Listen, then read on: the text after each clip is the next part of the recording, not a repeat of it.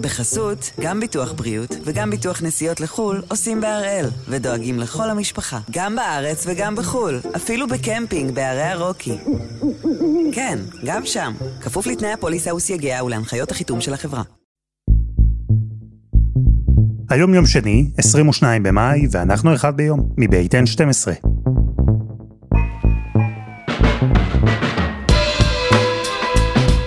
אני אלעד שמחיוף, ואנחנו כאן כדי להבין טוב יותר מה קורה סביבנו, סיפור אחד ביום, בכל יום.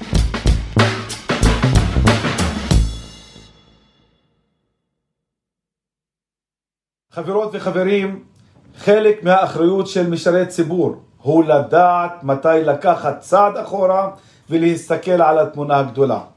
ולכן קיבלתי היום את אחת ההחלטות הקשות בחיי. לא אתמודד בבחירות הבאות לכנסת. מלא מעט בחינות זו הייתה הודעה משונה. אנחנו מספיק זמן אחרי מערכת בחירות מצד אחד, כדי שזו לא תהיה הודעת פרישה שמתייחסת במישרין לתוצאות. הבחירות הבאות מהצד השני גם הן עדיין לא נראות בכלל באופק. ובכל זאת, למרות הכל, דווקא עכשיו, איימן עודה הודיע על פרישה מפוליטיקה. אני גאה בדרך שעשינו, ואמשיך להקדיש את חיי לשני האתגרים הדחופים ביותר. בניית אחדות בתוך החברה הערבית יחד עם שותפינו היהודים והמאבק למען השלום בין שני העמים. זו לא תהיה פרישה מיידית. עודה יישאר חבר כנסת עד סוף הקדנציה, וגם זה לא מובן מאליו. אבל כשהכנסת הזאת תסיים את דרכה, גם יושב ראש מפלגת חד"ש, האיש שייסד ועמד בראש הרשימה המשותפת, יפרוש מהחיים הפוליטיים. הוא יפרוש עם כמה הישגים, עם כמה כישלונות, ולפחות עם תואר אחד שבוודאות אפשר להצמיד לו. האיש ששינה את הפוליטיקה הערבית-ישראלית.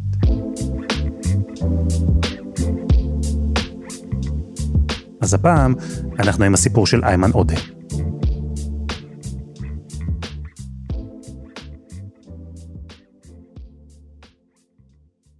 שלום מוחמד מג'אדלה. שלום לך. הופתעת או שהיה משהו באוויר? לא, אני חייב להגיד שזה היה מפתיע. אותי ברמה אישית זה הפתיע, את כל חבריו, את כל השותפים שלו במפלגה, מחוץ למפלגה, אפילו צריך להגיד גם את הציבור הערבי. כי קודם כל זה תזמון די לא שגרתי. אתה יודע, אין בחירות באופק, אין בחירות פנימיות בחדש. זאת אומרת, לא היה שום דבר שהצריך בעצם את איימן עודה להודיע אה, על הפרישה הזאת ולכן אה, אין ספק שהתזמון היה מפתיע מפתיע מאוד אבל אה, הוא גם בחר את העיתוי הזה בעצם כדי להפתיע זאת אומרת המטרה שלו הייתה להפתיע וכמובן להציב את הדבר הזה שהוא פורש מהחיים הפוליטיים על סדר היום התקשורתי וגם על סדר היום הפוליטי בתוך החברה הערבית. מה זאת אומרת הוא פרש כדי להעביר מסר? זאת אומרת איימן עודה בעצם רצה לשדר שני מסרים. המסר הראשון לציבור הערבי, הוא רצה להגיד לכולם אני לא נדבק לכיסא. הדבר השני, אין ספק שכל מי שמנסה לנתח היום את המפה הפוליטית מבין שלאיימן עודה אין כל כך מה לחפש בכנסת, בטח לא בקדנציה הבאה, אין ספק שזה היה מביא אה, את איימן עודה לפרוש בצורה הכי מכובדת שיש.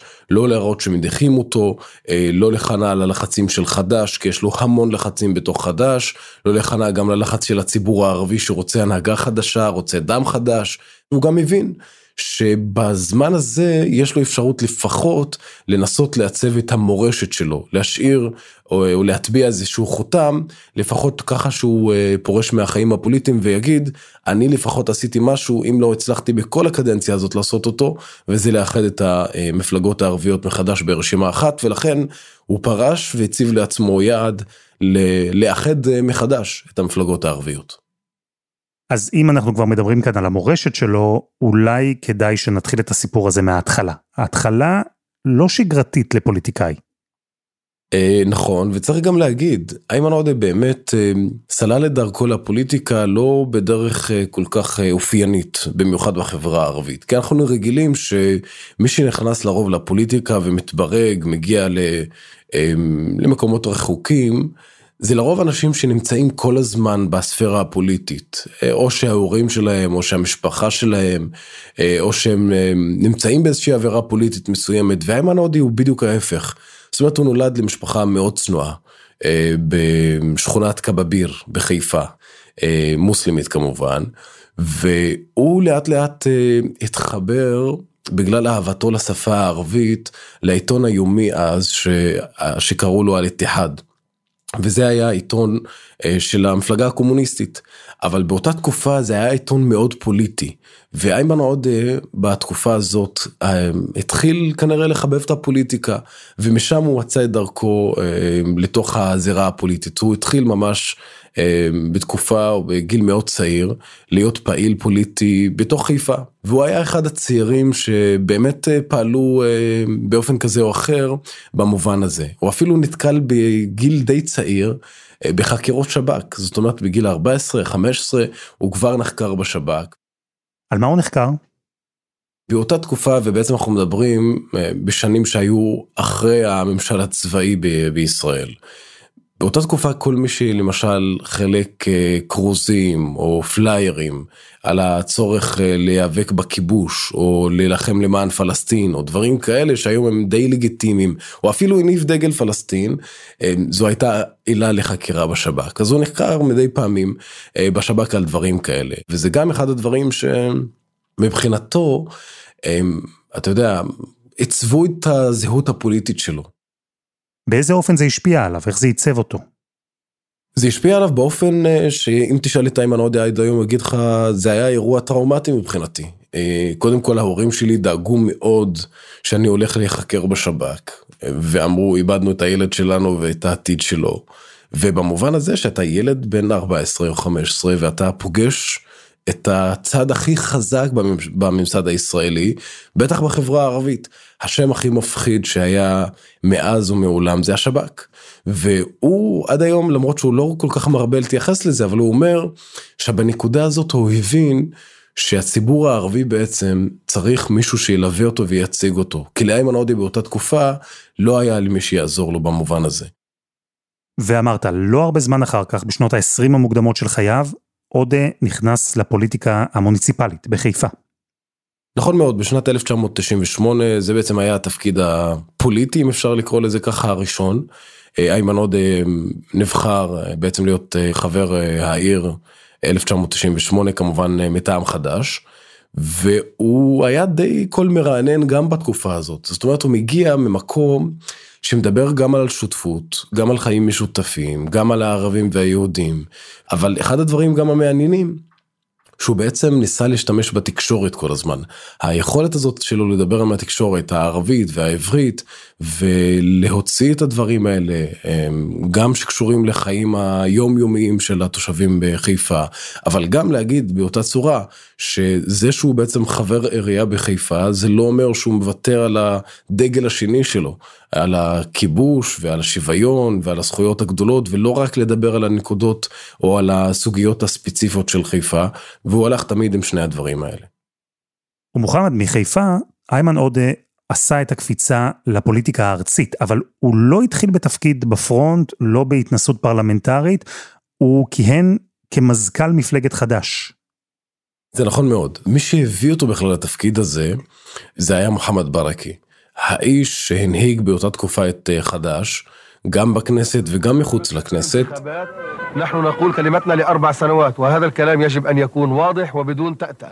ואיימן עודה מביא איתו רוח רעננה, אה, צעירה אפשר להגיד. אתה יודע, אם תשאל את כל אויביו וגם את תומכיו של איימן עודה, אתה תמצא שכולם מסכימים על דבר אחד, שהוא בן אדם חרוץ מאוד. ולאיימן עודה הייתה תכונה מאוד חשובה. שהוא כל הזמן רצה לשנות, כל הזמן הלך ועבד על דברים ועל סוגיות גם מחוץ לאחריות שלו. ואחד הדברים שאיימן עודה לקח על עצמו באותה תקופה דווקא, זה להילחם בגיוס של הצעירים הערבים לצבא וגם לשירות הלאומי. זאת אומרת התיק הזה שגם הוא לקח על עצמו עזר לו מאוד למנף את עצמו בתוך חד"ש ובתוך הציבור הערבי.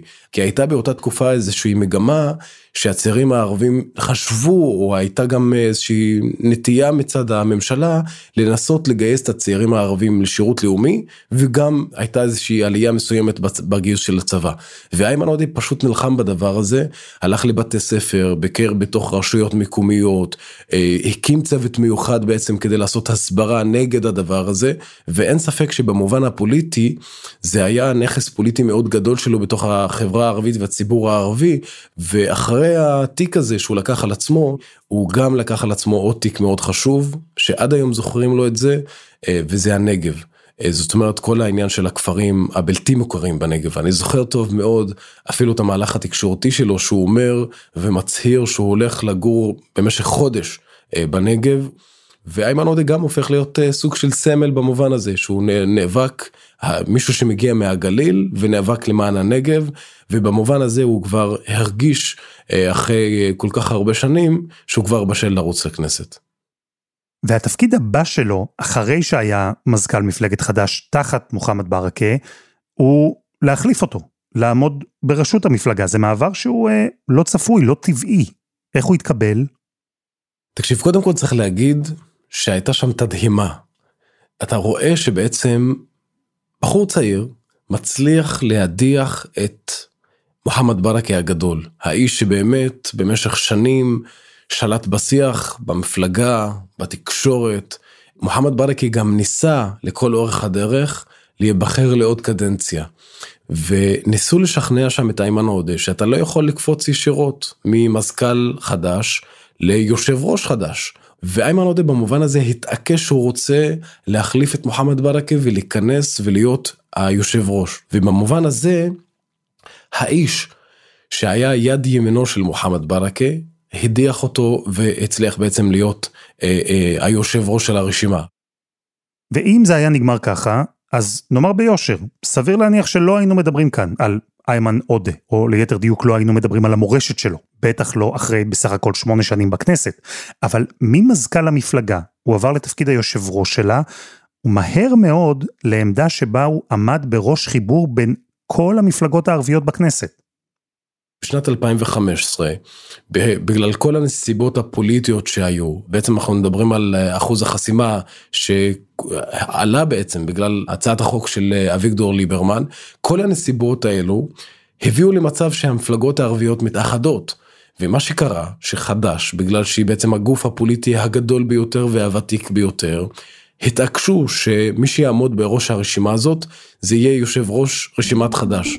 ומי שהיה יושב ראש רשימת חד"ש זה אותו מועמד טרי שנכנס בדיוק אה, להנהיג את הרשימה הזאת וביום אחד איימן עודה לא רק הופך להיות יושב ראש רשימת חד"ש, אלא יושב ראש הרשימה המשותפת שהיא בעצם ההישג הפוליטי הכי גדול של הציבור הערבי בתולדות מדינת ישראל. אני שמח להשיק את קמפיין הרשימה המשותפת לכל האוכלוסייה במדינת ישראל. אנחנו נייצג את כולם. אנחנו לא נשאל את הילדים הערבים העניים. אותה רשימה שבאותן בחירות תקבל 13 מנדטים ותצליח להיות אה, אחת הרשימות המשפיעות ביותר על הפוליטיקה הישראלית לימים. ואיך הרשימה המשותפת והעובדה שהוא עמד בראשה השפיעו על המעמד של עודה? הוא הרי היה חלק פעיל ביצירת האיחוד הזה. הוא היה אחד האנשים שחלמו כל הזמן על אחדות. הוא הבין ביום הראשון והרגיש את ההתעניינות של התקשורת העולמית.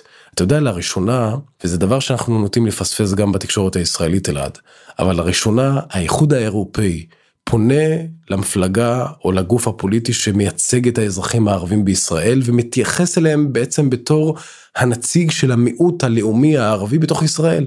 זה היה דבר חסר תקדים. גם במובן הזה, אתה יודע, הליגה הערבית הזמינה את איימן עודה, הזמינה את חברי הרשימה המשותפת, והתייחסה אליהם בתור מיעוט לאומי בפעם הראשונה בתוך ישראל, בגלל שהיה גוף אחד בעצם שמלכד את כל המפלגות הערביות בתוך הכנסת. ועוד דבר שאיימן עודה חשף לא מזמן, ההזמנה שהייתה, שבעצם נשיא ארצות הברית, ברק אובמה, מזמין את איימן עודה לפגישה אישית, ובסוף איימן עודה נאלץ לבטל. אני זוכר טוב מאוד את אה, מאחורי הקלעים, זה היה אירוע, אחד המוזרים המשונים שהיו בעצם, ואיימן עודה בעצם אומר, בא ואומר להנהגת חד"ש ומק"י, והוא היה חבר כנסת די טרי, די חדש, ועוד לא, איך אפשר להגיד, עוד לא גידל עמוד שדרה כדי לקבל החלטות באופן עצמאי. והיו עליו המון ביקורת בתוך אה, חד"ש ומק"י ולכן הוא בא ואמר אני עכשיו יש לי טיסה לארצות הברית אני הולך לפגוש אה, מספר גורמים שם ויש לי גם הזמנה מנשיא ארצות הברית ברק אובמה הוא רוצה לפגוש אותי. ואז במק"י אומרים לו אנחנו המפלגה הקומוניסטית אנחנו לא מאשרים לך להיפגש עם בעצם נשיא ארצות הברית. ואיימן עודה נאלץ לבטל את הביקור הזה. שזה דבר מדהים, לחשוב שאדם צעיר מגיע לכנסת בפעם הראשונה כראש מפלגה לא גדולה, ועוד לפני שהוא בכלל הספיק לחוות את החיים כפרלמנטר, הוא הפך דה פקטו לנציג המיעוט הערבי-ישראלי בפני כל העולם. ומוחמד, אני בטוח שטרנספורמציה כזו לא עברה בלי הרמות גבה או מרמור בתוך החברה הערבית, או אתה יודע מה, בקרב פוליטיקאים ערבים. אין ספק, היה שיח מאוד גדול על זה בטח שטיבי, אחד הוותיקים, חבר הכנסת אחמד טיבי התרעם, התנגד, ובתקופה הראשונה הם היו האויבים הכי גדולים. אבל גם במובן הזה צריך להגיד שבציבור הערבי, וזה אולי מה שהרגיע את, את המפלגות, בציבור הערבי רצו משהו חדש. אה, ואין ספק שהדבר הזה עזר לאיימן עודה להתברג, להוביל את הרשימה הזאת, השיח החדש שלו, הדמות החדשה הזאת ש, אה, שמובילה רשימה כל כך היסטורית במובן הזה, ואנחנו מדברים גם על אה, איש מאוד צעיר, גם בפוליטיקה, גם בשנות ה-40 לחייו, זה דבר שהוא חסר תקדים, ולכן כל הדברים האלה עזרו לאיימן עודה בעצם לדחוף את הקריירה הפוליטית שלו קדימה, גם בתור מנהיג הרשימה המשותפת.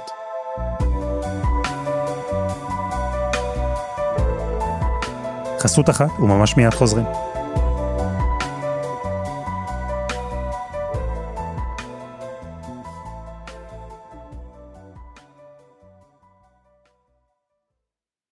בחסות, גם ביטוח בריאות וגם ביטוח נסיעות לחו"ל עושים בהראל, ודואגים לכל המשפחה, גם בארץ וגם בחו"ל, אפילו בקמפינג בערי הרוקי. כן, גם שם, כפוף לתנאי הפוליסה וסייגיה ולהנחיות החיתום של החברה. אנחנו עם הסיפור של איימן עודה, יושב ראש מפלגת חד"ש ומי שעמד בראשות הרשימה המשותפת, האיש שהביא את המפלגות הערביות בכנסת להישג חסר תקדים במספר המנדטים, ועכשיו הודיע שפורש מהפוליטיקה בתום הקדנציה.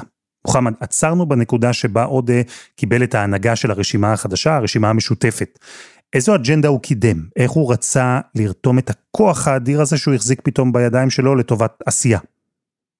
טוב, איימן עודה אמר מהרגע הראשון כבר שהוא נכנס לפוליטיקה, יש לי שתי משימות. המשימה הראשונה זה להוביל את הציבור הערבי להישג חסר תקדים במובן הזה שאנחנו נצליח להשפיע על הגורל שלנו. ולא רק נחכה לזה שממשלה תתן לנו את הדברים שאנחנו רוצים לתת.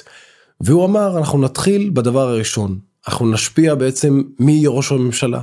אני אמליץ על מי יכול להרכיב את הממשלה וכך אני אקח ממנו הישגים. במובן השני, הוא אמר לעצמו, אני צריך לשנות את המציאות במזרח התיכון. לשנות את המציאות במזרח התיכון זה לדבר על הסוגיה הפלסטינית.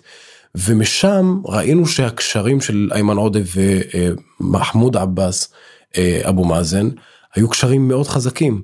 הרשות הפלסטינית תמכה מאוד בקונספט הזה של הרשימה המשותפת, היא גם מצאה באיימן עודה וברשימה המשותפת מין מקלט כזה, כל פעם שהיה איזה מסר של, אה, של מחמוד עבאס להנהגה הישראלית אז הוא הזמין את איימן עודה, הוא העביר את המסרים האלה דרך איימן עודה, כי איימן עודה אמר אני בעצם רוצה לשנות את המציאות הישראלית, אבל גם במקביל אני רוצה ליצור את הקשר הזה בין ההנהגה הפלסטינית לבין הממשלה הישראלית, ודרך הדבר הזה לנסות להחיות שוב את השלום, את האפשרות להגיע להסדרה, והוא כל הזמן עבד בשני המישורים האלה אה, בו זמנית.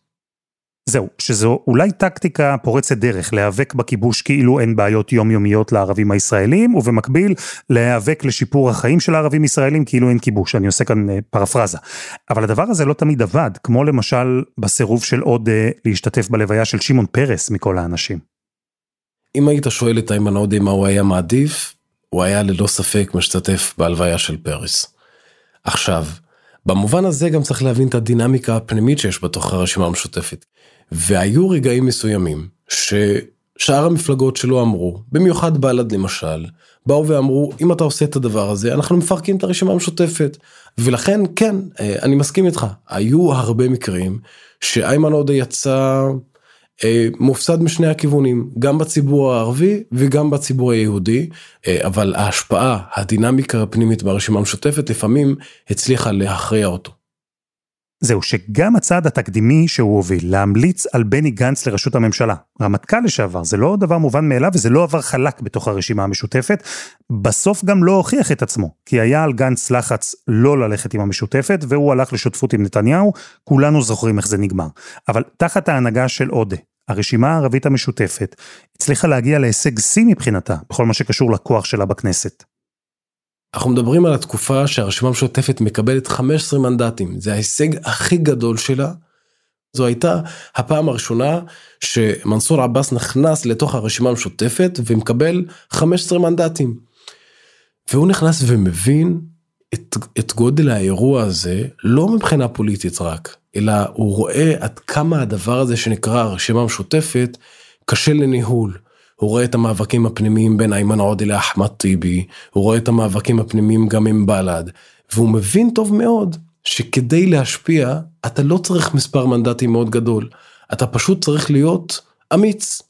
והוא אומר לעצמו ואומר לחבריו, אנחנו לא נשאר ברשימה המשותקת הזאת, כי בגלל כל המצב הפנימי הם לא הצליחו לקבל החלטות, הם לא הצליחו לעשות צעדים חדשים, הם לא הצליחו אפילו אה, להעביר אה, תמיד חוקים ביחד, בגלל כל המצב, בגלל כל הסכסוכים הפנימיים, ובאותו רגע מנסור עבאס בא ואומר, אם תיתנו לי את החופש הפוליטי שלי לדבר עם נתניהו, לדבר עם כולם, לעשות עסקים עם כולם, אני נשאר ברשימה המשותפת. אם אתם לא רוצים, אני מתפצל. ואיימן עודה קרא את זה, או הבין את זה, כקריאת תיגר על ההנהגה שלו לרשימה המשותפת, ומאז הם לא דיברו. זה נשמע לי שמנסור עבאס לקח בעצם חלק מהחזון של עודה לשותפות הדוקה יותר בין ערבים לבין יהודים בפוליטיקה, ובזכות העובדה שהוא, עבאס, לא היה כבול לקבוצה של מפלגות שהן הרי שונות מאוד אחת מהשנייה, הוא הצליח לקדם את מה שעודה אולי רצה, אבל לא הצליח. אין ספק. ועודה נפגע מעבאס? לקח את זה ממש אישית? כן. קודם כל צריך להגיד, אמ, איימן עודי ומנסור עבאס היו החברים הכי טובים בתוך הרשימה המשותפת. גם אם שני הצדדים יכחישו את הדבר הזה. אני זוכר טוב מאוד את הרעיון הראשון שאני מגיע לראיין את שניהם, ושניהם יושבים שם ואומרים, כדי להבין את הרשימה המשותפת, אתה צריך להבין את החיבור הזה שנוצר בין איימן עודי הנציג של חד"ש ומקי הקומוניסטית, הליברלית, החיים המשותפים, לבין התנועה האסלאמית.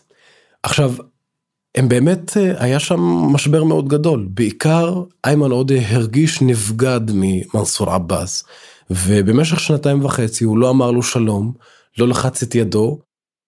אז בתוך הקונטקסט הזה, אחרי שרע"מ התפצלה מהרשימה המשותפת, אחרי שעבאס נכנס לקואליציה עם בנט ולפיד, בעצם לקח את הטיקט של השותפות שהחזיק עודה עד אז, האיש שדיבר בעבר על זה שהוא רואה את עצמו כשר בממשלה.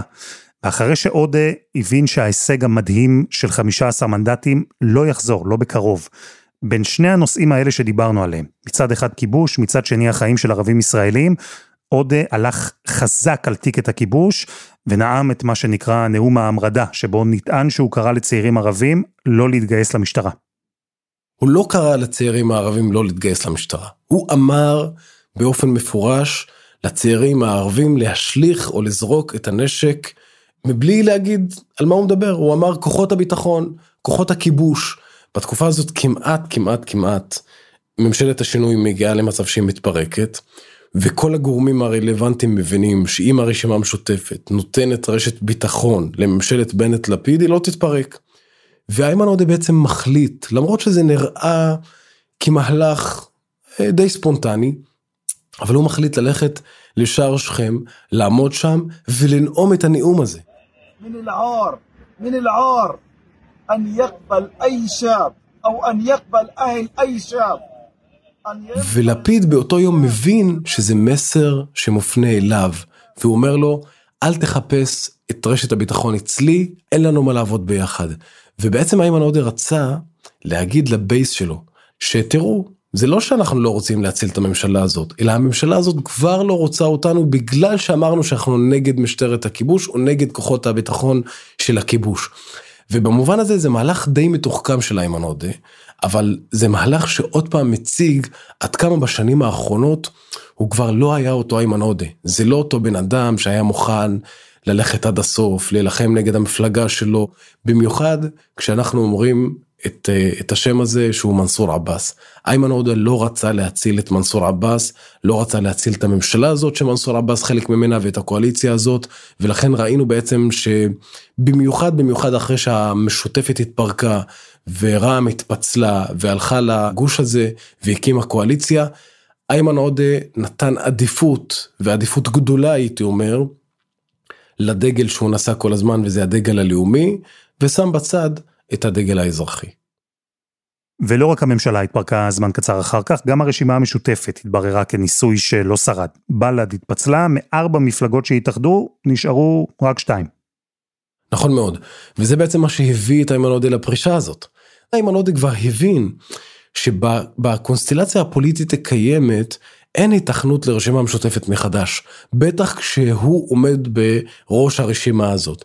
ולכן הפרישה שלו בעצם באה להגיד, אני מאפשר לכם עכשיו לבנות מחדש את הרשימה המשותפת. אם היו עכשיו אה, ריבים, אויבויות, אה, דברים שהם באופן אישי נגדי, אני זז הצידה. אני אפילו רוצה להיות חלק מהמאמצים כדי שנבנה ביחד את הרשימה המשותפת מחדש. אתה מציג את זה כאילו עוד אה, נפל על החרב לטובת הכלל, אבל אפשר גם לראות בזה כישלון שלו. בוא, צריך להגיד, אין מה לעשות, בחיים הפוליטיים אה, פוליטיקאים לא תמיד פורשים כשהם בשיא. אני חושב שאיימן עודה בסוף הבין ומבין היום שהתזמון הכי טוב כדי לצאת ולא להשאיר חותם של כישלון מלא, זה התזמון הזה. אז מעבר לאיחוד המפלגות, מעבר ל-15 מנדטים, דיברנו על המורשת. מה ההישגים של איימן עודה בפוליטיקה הישראלית? זה באמת אה, שלושה הישגים עיקריים. מה שאמרת, איחוד המפלגות הערביות ברשימה אחת, זה ההישג הראשון. הדבר השני זה ההישג החסר תקדים מבחינת מספר המנדטים, 15 מנדטים. והדבר השלישי כן, זו תוכנית החומש הראשונה, אפשר להגיד, אה, לציבור הערבי, אה, תוכנית 922. שאושרה בתקופת ממשלת נתניהו, שמביאה 15 מיליארדים לחברה הערבית, ומי שהוביל את כל ההידברות, את כל המשא ומתן, את כל השיחות מול הממשלה, זו הייתה רשימה משותפת, ובעצם איימן עודה אומר, גם היום, אחרי כל מה שמנסור עבאס עשה, אני הייתי הראשון שקבע את המושג הזה, תוכניות החומש לצמיחה הכלכלית והחברתית בחברה הערבית. ועכשיו, ביום שאחריו, איך תיראה הפוליטיקה הערבית-ישראלית? אה, אז קודם כל אנחנו מחכים לראות תקופה מורכבת מאוד. כי עד הרגע הזה לא ברור מי יחליף את איימן עודה בהנהגת רשימת חד"ש. להערכתי זה יהיה חבר הכנסת לשעבר אה, יוסף ג'בארין, שבתקופה האחרונה הוא התרחק מהעשייה הפוליטית כדי לעשות את הקמבק הזה, אז אה, זה יכול להיות הדבר הראשון. במובן האישי של איימן עודה, אני מעריך למרות שהוא מדבר על פרישה מהחיים הפוליטיים שהוא לא יפרוש כל כך מהחיים הפוליטיים. זאת אומרת אני חושב שבסוף אנחנו נראה עכשיו אחרי שהוא יתפטר מהכנסת אבל לדעתי ולהערכתי איימן עודה יחזור לפרויקט המקורי שלו וזה העניין של השלום. אני חושב שהוא אה, יתחיל לבנות מין קואליציה בינלאומית אה, או אפילו קואליציה ערבית יהודית או משהו שהוא לא פוליטי לא פרלמנטרי אה, במובן הזה שהוא רוצה להילחם בכיבוש, להחזיר את השלום, להקים מדינה פלסטינית, זה תמיד אה, קסם לו, ואני חושב שזה הדבר שהוא יעשה אחרי שהוא פורש מהכנסת.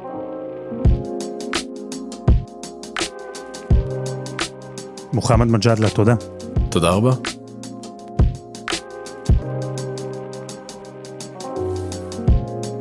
וזה היה אחד ביום של N12. אנחנו מחכים לכם בפייסבוק, חפשו אחד ביום, הפודקאסט היומי. העורך שלנו רום אטיק, תחקיר והפקה שירה הראל, דני נודלמן, עדי חצרוני ורוני ארניב. על הסאונד, יאיר בשן שגם יצר את מוזיקת הפתיחה שלנו, ואני אלעד שמחיוף, אנחנו נהיה כאן גם מחר.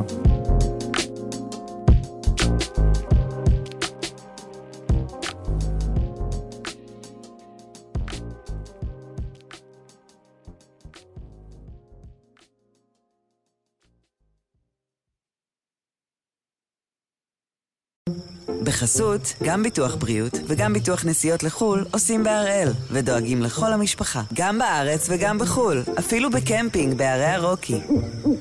כן, גם שם, כפוף לתנאי הפוליסה וסייגיה ולהנחיות החיתום של החברה.